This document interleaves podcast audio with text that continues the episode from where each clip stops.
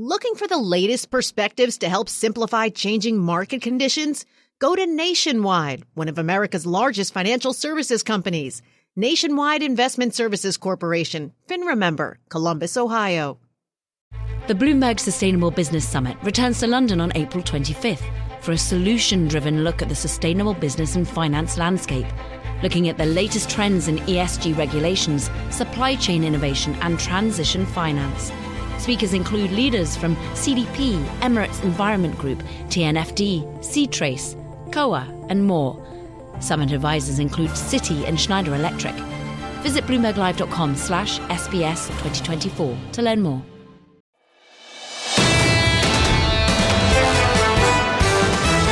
This is the Bloomberg Surveillance Podcast. I'm Tom Keene, along with Jonathan Ferro and Lisa Abramowitz. Join us each day for insight from the best in economics, geopolitics, finance, and investment. Subscribe to Bloomberg Surveillance on Demand on Apple, Spotify, and anywhere you get your podcasts, and always on Bloomberg.com, the Bloomberg Terminal, and the Bloomberg Business app. Deutsche Bank for David Folkerts-Landau said in the intellectual structure on equities and asset allocation. Chief Global Strategist Binky Chadha joins us this morning uh, with uh, DB. Binky, you nailed the bull market. It took a while to happen. The Chadha market, the Chadha bull market took a while to happen. And with a vengeance, you nailed this. And when we were talking, going to going live here, you made clear 10% of the people have participated and 90% of the people have been left behind. What's the next leg look like for 90% of the people that have missed this October market? Yeah, so I mean, for them, you know, and the distinction that I was drawing was you know, we've had to move up in equity positioning. So we have a simple sort of Z score plus minus one band. Uh, and, you know, we were at the bottom last year. That was the reason for the call for a positioning squeeze. Positioning today is sitting in the middle of the band. Uh, the entire move in positioning up has come really from systematic strategies as vol has come down from extremely elevated levels to still very elevated levels outside, uh, uh I would say, you know, especially driven by really rates vol.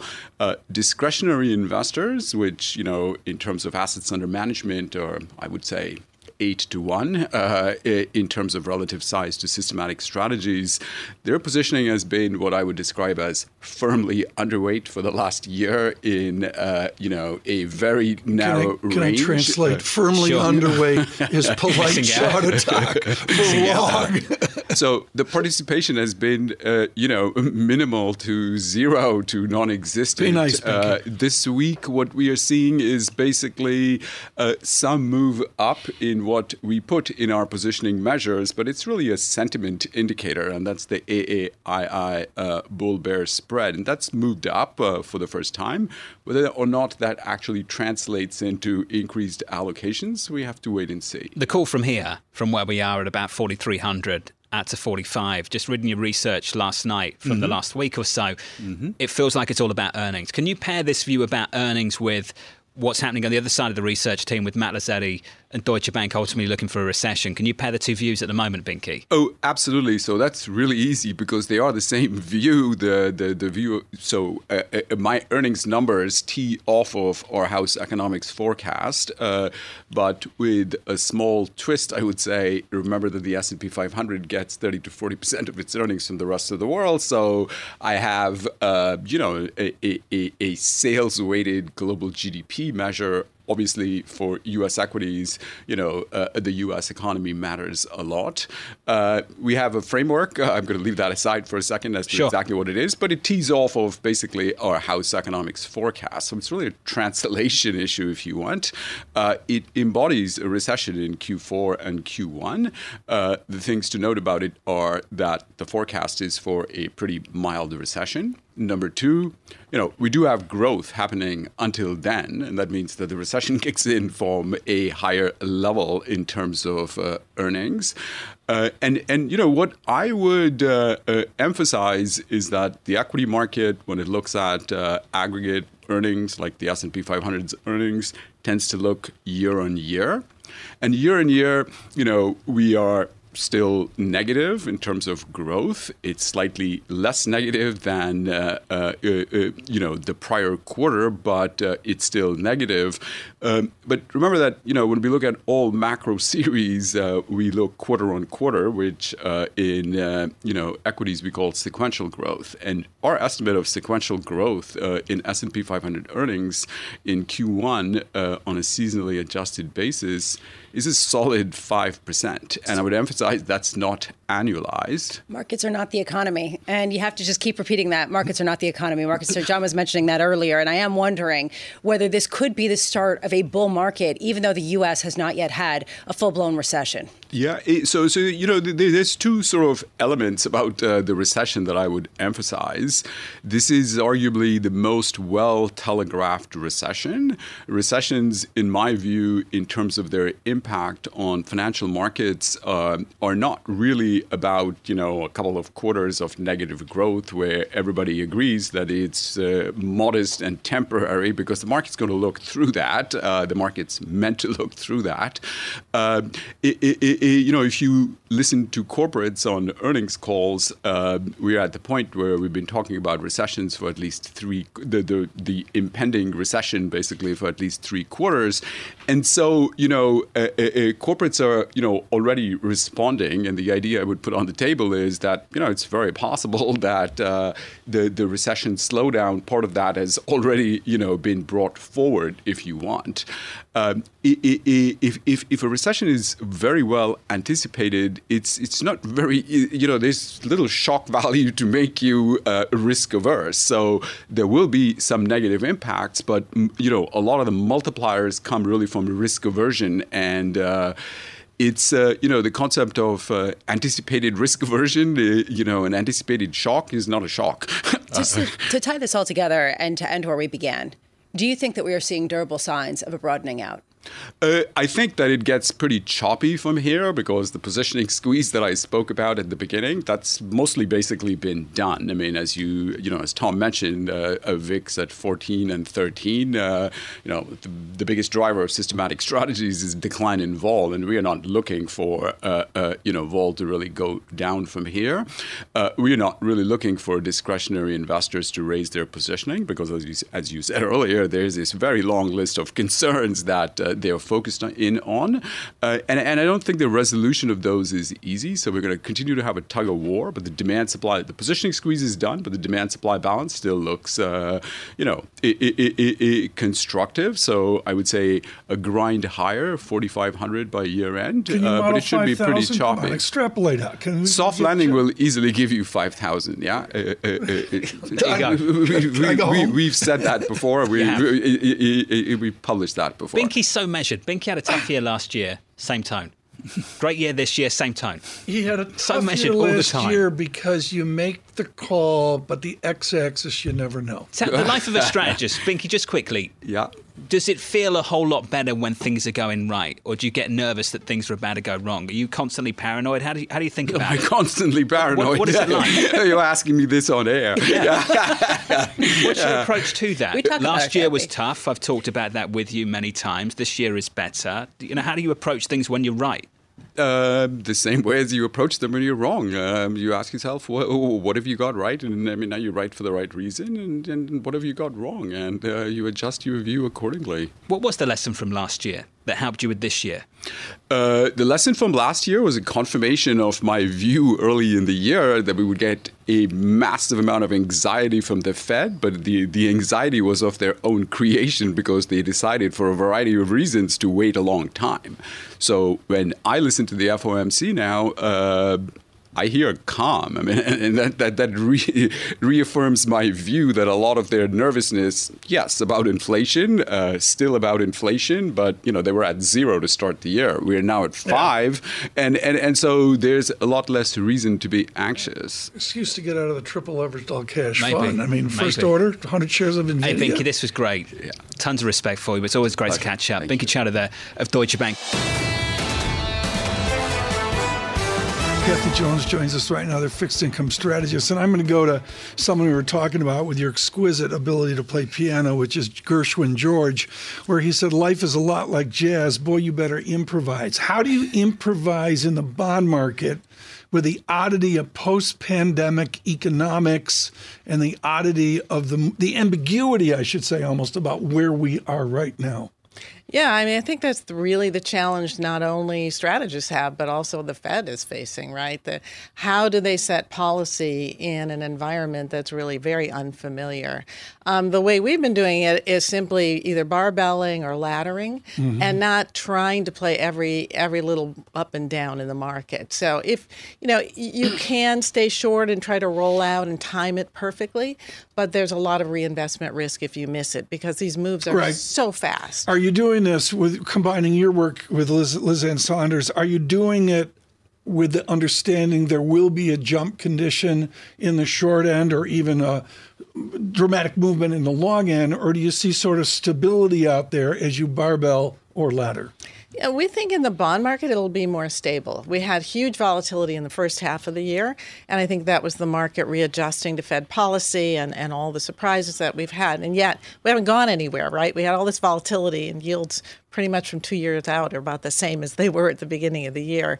Uh, but we think second half should be somewhat more stable. I mean, barring some sort of crazy financial market event that seems to happen every six weeks. But uh, barring that, uh, I think that we should have a fairly stable uh, move here. There's this sort of renegade theory out there right now, trying to justify perhaps some of the moves and some of the resilience in the economy, or else it's just true, which is we've been talking about the lure of five, five and a half percent on cash as a negative, as sucking liquidity out of the market. But some people say it's actually stimulative because all of a sudden you can get returns on your cash, which gives you more money to go out and spend that much more. Which is it? Oh, I, I, guess I that's a tough question to answer. I think the five percent, the higher yields, are more punishment than reward, right? Because the number of savers that are actually benefiting from that uh, are, are, doing fine, but you have a whole bunch of people who are companies and individuals trying to borrow, either get a mortgage, a car loan, companies trying to refinance at higher rates. I would say it's more negative than positive. It's negative in theory, but this is what I keep hearing from people: that nobody who's buying a home is paying 7% mortgage rate. Everybody's getting some other mortgage rate. Companies can get pretty low rates if they're a good company. On average, they're high, but those companies that have to pay through the nose aren't borrowing at those rates. So, this interest rate effect, the punishment, isn't actually bleeding into the economy, and the reward is actually driving even more investment. Is that an accurate way to understand the dynamic that's been so confounding so far this year? Well, I would say, and the credit conditions have been um, easier if you go to the capital markets than you know it would normally be under these circumstances. But if you're a, like I say, you're a low credit borrower, uh, those costs really are going up, and we're seeing a lot of weakness at the low end of the credit spectrum. And um, I think it's just a matter of time. It's hard to believe that we can have all this tightening, 500 basis points in a very short period of time, uh, QT also at the same time, and not have an economic effect one year forward, laddered or barbelled, whatever the blend is, full faith and credit corporate, are you clipping a coupon or can you actually manage and position for total return? I think that the bulk of what you'll get will come from the coupon, but you can position to get some total return. You're going to give me a double digit total return? Not double digit. I, I, think that would be very If I don't get eleven percent, I can't come to Schwab.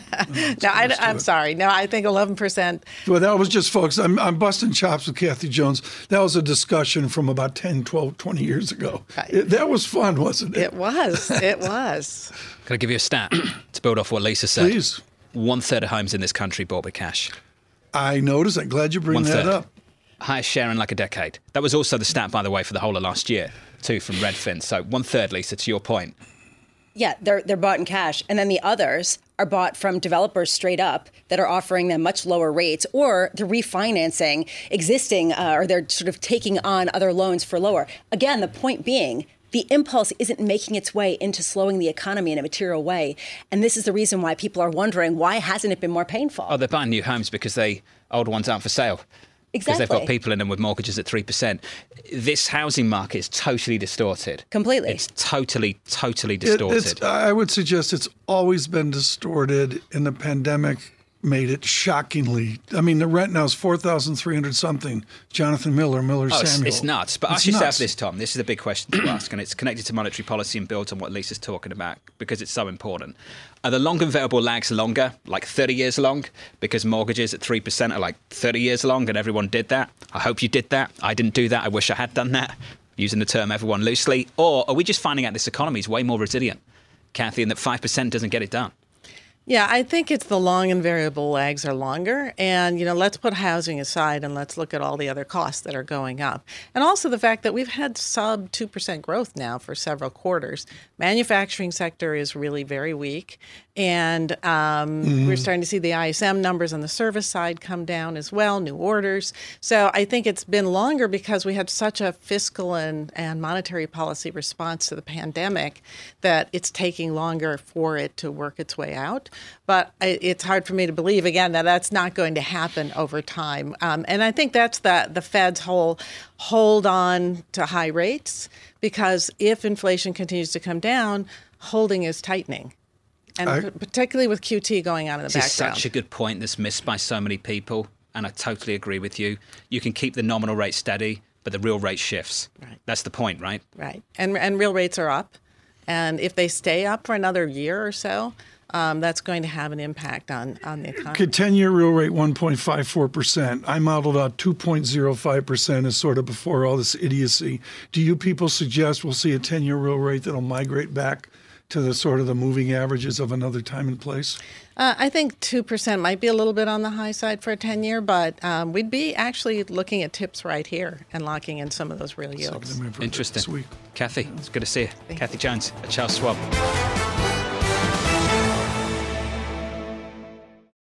Seeking timely market and economic updates to help guide client conversations? Look to Nationwide. Nationwide makes simplicity a priority for financial professionals by offering easy access to timely perspectives on changing market conditions, so more time can be focused on helping clients keep their financial plans on track. Nationwide is on your side. Nationwide Investment Services Corporation, FINRA member, Columbus, Ohio. Osage County, Oklahoma is getting a lot of attention right now. It's the setting of Martin Scorsese's latest film, Killers of the Flower Moon.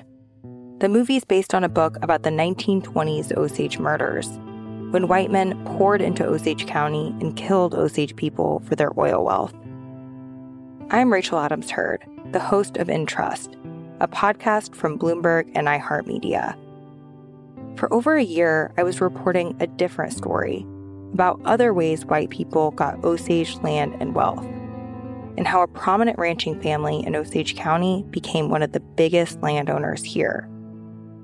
Their ranching empire was built on land that at the turn of the century was all owned by the Osage Nation. So, how'd they get it? Listen to the award winning podcast In Trust on the iHeartRadio app, Apple Podcasts, or wherever you get your podcasts.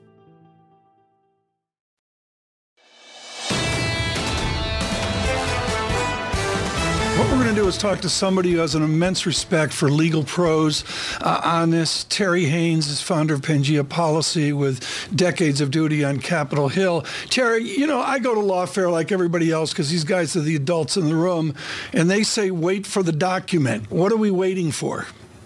Well, we're waiting to see what the actual indictment says and what the charges actually are.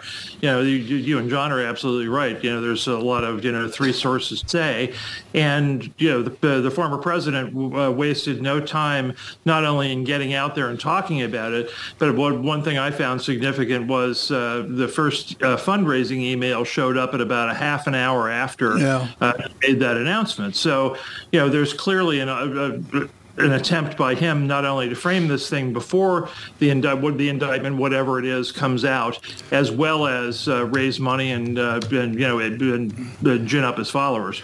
You know, Terry, my experience here goes as far as Perry Mason, maybe Law and Order.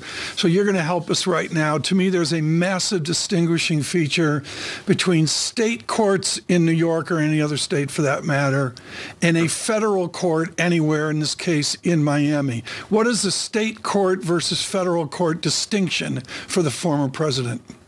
Well, there's a couple of things. One is the uh, is the sorts of offenses. I mean, there are things that are uh, that are exclusively federal offenses, and you have in the uh, in the Trump case, you have not only documents, but kind of uh, also cons- uh, investigations about January 6th matters. A lot of the state court matters have to do with uh, uh, things like his uh, his business and whether whether his business records were on the up and up. Uh, the, the the tax evasion matter that uh, that that they went through in Manhattan, uh, those sorts of things, but also the uh, also, one one of the cases, which is a Georgia case, uh, possibly has to do with whether or not he interfered with Georgia state election law as a result of the uh, the January 6th matter, asking Georgia officials to find him votes, that sort of thing. Uh, so, but so the uh, the the matter really is kind of civil versus criminal, and it also has to do with uh, the, the the degree to which uh, the former president can be punished, either by incarceration or fines or the like. Terry, John picked up on the right point here, which is how do the other Republican potential candidates really step up and respond to this? Do they embrace the sort of deep state conspiracy, or do they say this just shows he's not fit to run? Uh, you know, the answer is, uh, Lisa, is both. Uh, you know, they have to attack Trump head on. Uh, I think you'll see an intensification of what I call the pack swarm mentality, where the pack of the uh, the, the, these candidates all talk about Trump's unfitness to run and how he's not the best person and why. Uh, and at the same time, uh, they hedge their bets a little bit by raising concerns about uh, about the justice system. And there are questions, unresolved questions, about not only whether or not you know, the, the potential indictment here uh, is different treatment. I mean, remember, Trump's not the only person that's uh, that's had uh, took records home with him. Uh, that includes uh, his vice president. That includes the sitting president, uh, potentially others. but also, there's kind of a broader historical question about how these laws were enforced, and and you know, the president, the President Trump, is trying to make a case that both there's different treatment here for him, as well as a situation where these laws were never enforced in the way that the Justice Department is proposing to enforce those laws. Uh, you know, those are both questions that the, the, Justice Department is going to have to answer as this case moves forward. Terry, you mentioned that the fundraising emails went out right after uh, the announcement by the former president. Does this type of issue have the same resonance with voters that it used to? Oh, I think it has uh, resonance. You you notice in the Trump statement, he's pushing the buttons about you know the, you know they they talked about the Russia hoax and that was wrong. They talked about this that was wrong. That this that was wrong. Now this is the he refers to this as the boxes hoax. Uh, so he's trying to gin that up. Uh, what I will say on uh, on on the primary battle is that you know forget about the uh, the national beauty contest. If you look at the early states, you've got Trump about forty percent in the field, about sixty percent, and I think that uh, what happens is that a lot of these candidates really kind of combine to take Trump down, and at the same time uh, appropriate the policies and say, "Hey, look, I'm your uh, I'm your safer alternative." It's area is so messy down in Washington D.C. as you know. I just wonder how much pressure will build now on House Republicans to push up their investigations into the sitting president. How much pressure is going to be on them to do that now? Oh, I, I, think there's no pressure on them. I think they put pressure on themselves to do that, frankly. Uh, one thing I, I, I want to say here is that just because the Trump, I think, is less likely to become president as a result of all this doesn't mean that Biden's more likely to become president. One reason for that is that those investigations, I think, intensify and ramp up. The other reason is should an alternative to Trump emerge, and we're really not going to know that for six months or more. I mean, but if the Republican nominee isn't Trump, uh, you know, that person is better ca- able and better capable of, ba- of, of putting Biden on the back foot on policies as well as his uh, health and his age. So uh, this doesn't mean this isn't uh, unalloyed good news for Biden by any ma- means. Terry Haines of Pangaea. Terry, always appreciate it, sir. Brief, sir. Thank you, sir. Just fantastic. Jeffrey Currie's going to come out with his version of Fooled by Randomness on oil, global head of commodity at research at Goldman Sachs. Jeff Currie, I, I say this with immense respect for your bulletproof University of Chicago microeconomics and econometrics. How did oil fool you by its randomness in the last 12 months? Well, I have to say, we have never been this wrong for this long without seeing evidence to change our views. Um, you know, obviously, some of the upside has been taken away um, by recent events with you know the sanctioned oil surprising to the upside, whether if it's Iran, Russia, Venezuela, um, and more destocking. But the core thesis still very much remains intact. Um, and I think one of the big drivers is, you know, you've lost 250 million barrels of paper length in this market. Um, we're back to where the market was as is as short as it was during COVID when we saw negative prices, and you've erased the overall length going back into the early 2000s. Um, and I view, chalk this up to, you know, ultimately a broad, what we call the great destocking. High interest rates are forcing destocking of physical barrels, destocking of sanctioned barrels, destocking of SPRs, destocking of finished goods, even destocking of financial paper barrels. So we have been just continuously selling um, for about six months um, to, to nine months now. Can you elaborate a little bit? Because for people who are not in the nitty gritty, a lot of what you said was perhaps a bit opaque. The connection of high interest rates to a, a lack of interest in buying oil on a whole range of areas or a lack of sort of stockpiling physical or paper crude? Let's just go through, yeah, let's go through the economics. Let's say to borrow money today to buy a barrel of oil, because you got to, you know, finance your your your physical inventory, let's say it's seven, eight percent, somewhere like that. Um, LIBOR is paying you five and a quarter. That's your opportunity cost of putting your money into a risk-free investment. So your net cost of holding physical inventory runs somewhere around 13, potentially even 15% in this environment. Um, why are you going to do that? You've got NVIDIA and NASDAQ going up. There's so many better places to put your money. And I think the other point, too, um, oil, copper, and the rest of these markets don't have a positive carry. So they cost you to own it, cost you to store it. You're going to drain down these inventories as much as you can. So oil, copper, they are a liability right now. They are not an asset. And until they become an asset, no one's going to want to hold them hold them in an inventory or hold them in a paper form and so you could just think about that the cost of holding these these commodities has risen so much that ultimately you're destocking. Now, we've been waiting nearly a decade for the Iranian floating storage to discharge. It's finally discharging right now, which tells you nobody really wants to hold, um, you know, this commodity. Um, we think that's going to change, and I think it has to start with lower inventories, forcing what we call a backwardation, which is a positive carry in the curve. Then somebody will want to own it. This is fascinating because for years people were decrying the financialization of crude as sort of a, a, bet on the macro economy. Are you saying that it is no longer in the same kind of way, that this is basically uh, where it is traded, but it's actually a liability now that the financialization has come to such a place where people look at it as comparable to an interest bearing type of instrument? And you're waiting for some sort of not I want to say crisis, but a complete lack of inventory to spur prices in such an extreme way that you get a violent shift up that really forces a hand of people who are left kind of in the dust. I thought I, am not going to say it's 100% interest rates. It's fear of recession. Why people don't want to own these. The government discharged their reserves due over fears of inflation. So there's other factors at play here, but I think your broader point is absolutely right. We think about when was oil um, financialized. In the 2000s, when interest rates, you know, was right after September 11th in 2001, when interest rates first went to near zero, um, that's when you started to see the explosion mm. in the financialization of oil and commodities. And we stayed into this, right. this loose money environment for nearly 15, 20 years. And now money costs something there are a set of world class leaders, and you're one of them, Jeff Currie, on this, and you know, with the acuity of the uh, what I'm going to call almost the general equilibrium theory of hydrocarbons. You parachute into Riyadh right now, and you have to advise the Saudis on the elasticities of supply and demand around this new world, which is the old world of a cost of money.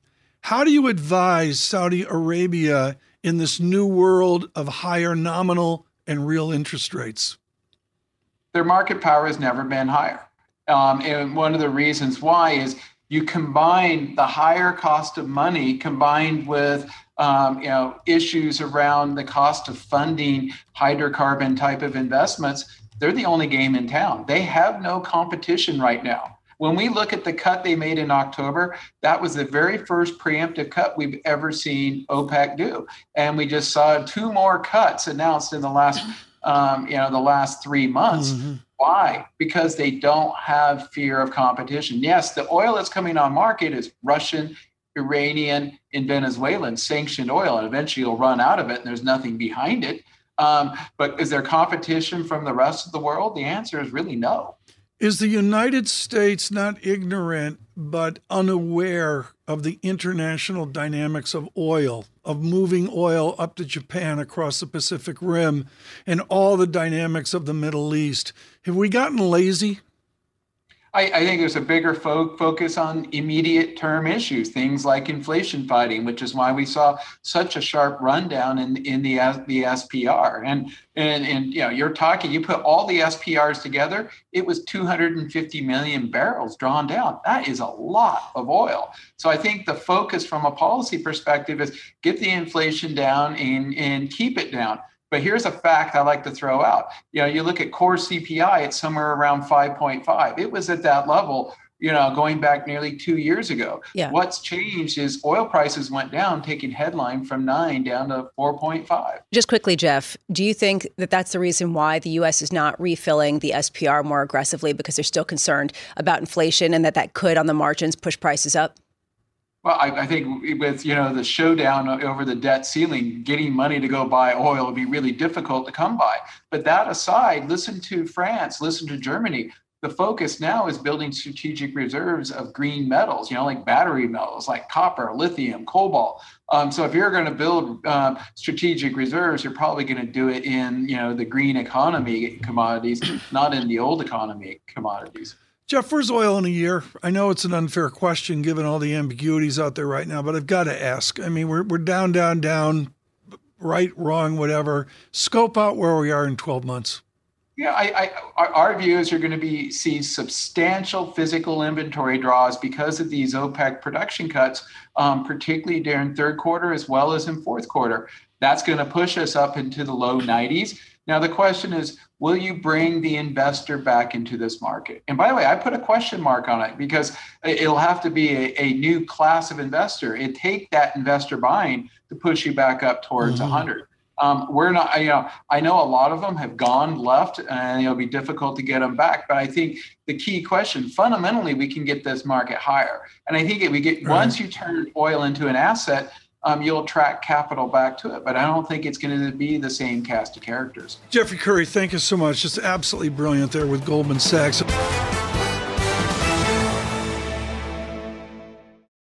Seeking timely market and economic updates to help guide client conversations? Look to Nationwide. Nationwide makes simplicity a priority for financial professionals by offering easy access to timely perspectives on changing market conditions, so more time can be focused on helping clients keep their financial plans on track. Nationwide is on your side. Nationwide Investment Services Corporation, FINRA member, Columbus, Ohio. What could you do if your data was working for you and not against you? With Bloomberg delivering enterprise data directly to your systems, you get easy access to the details you want, optimized for higher level analysis, and financial data experts committed to helping you maximize your every move. Our data is made for more, so you can show the world what you're made of. Visit Bloomberg.com slash enterprise data to learn more.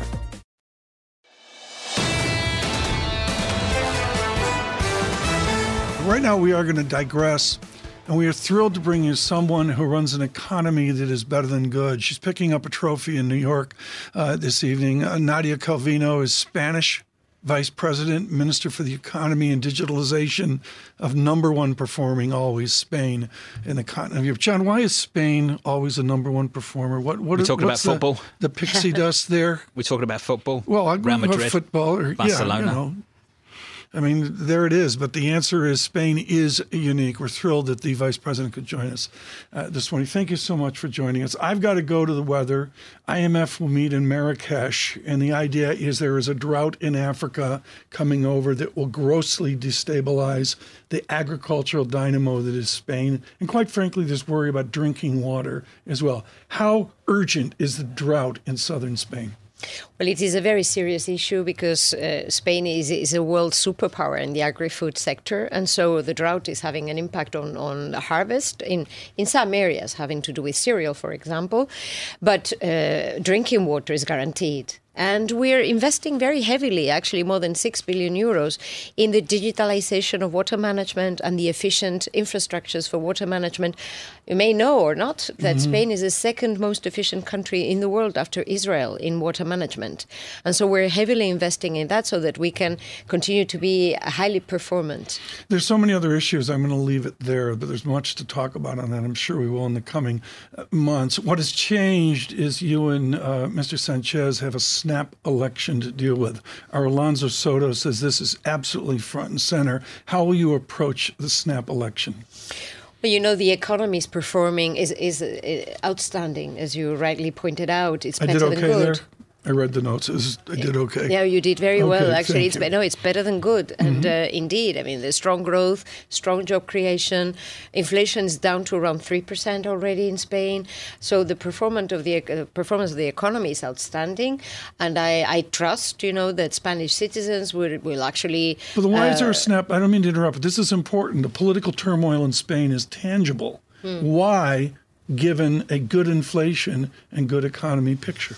Well, we had regional and local elections, and they what we saw there was a rise of the right and more importantly the extreme right. This movement is not only is not only happening in Spain you were talking about it. Uh, of course it's relevant here in the US it is happening throughout the EU and this is a movement that uh, um, I personally hope uh, it does not continue and President Sanchez uh, decided to call the snap election so that we can have clarity. Spain will take over the presidency of the EU in July, and we need to have clarity and a stable government and not be, you know, in the middle of a, of a campaign for the presidency. There's still work to do before we get there. Vice President Calvino, one thing you mentioned there was the drought and that's had an effect on price pressure. Now, you've made some progress on inflation. You do have an anti inflation package due to expire at the end of this month. Is that something you're thinking about renewing? Well, we're assessing which measures we should continue to have in the second part of the year and which are do no longer make sense because the evolution in, in international energy markets, you were just discussing that energy prices have gone down. We are in pre war uh, levels already. So we have to see whether those measures should continue or not beyond June. And likewise for VAT, uh, so indirect taxes on, on food and others. Could you give me some insight on that now?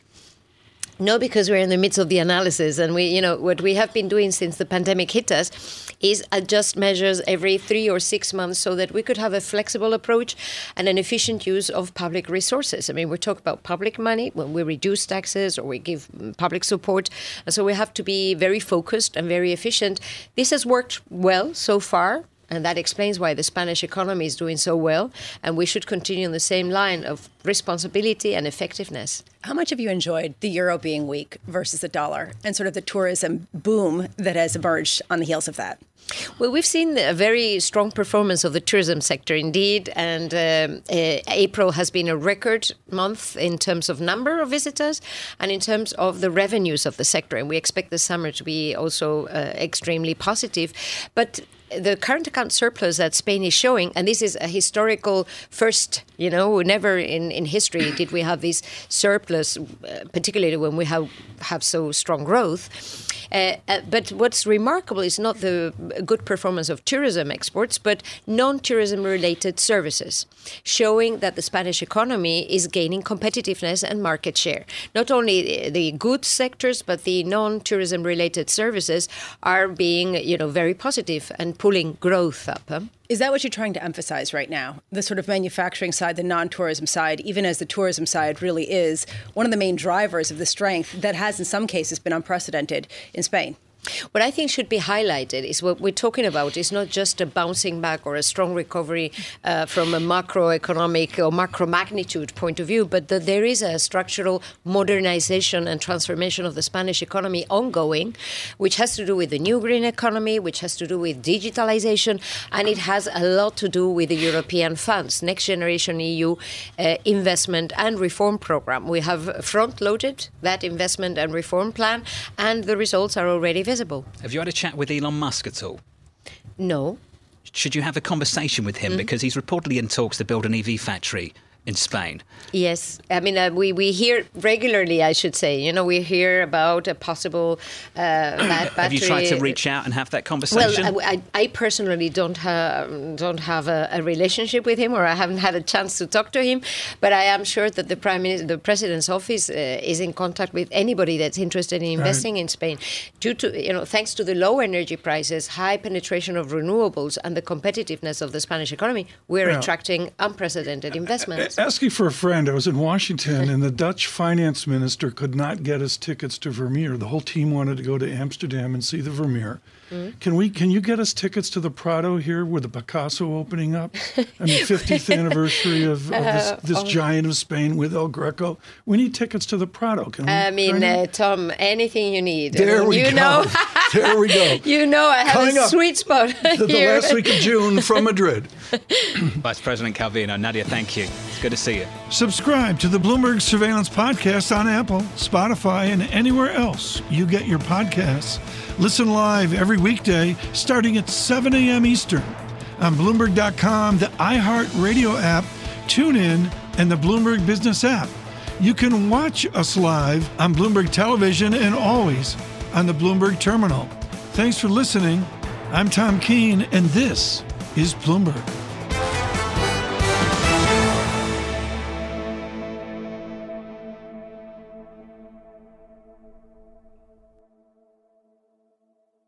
The Bloomberg Sustainable Business Summit returns to London on April 25th for a solution driven look at the sustainable business and finance landscape, looking at the latest trends in ESG regulations, supply chain innovation, and transition finance. Speakers include leaders from CDP, Emirates Environment Group, TNFD, C-Trace, COA, and more. Summit advisors include Citi and Schneider Electric. Visit bloomberglive.com slash SBS 2024 to learn more.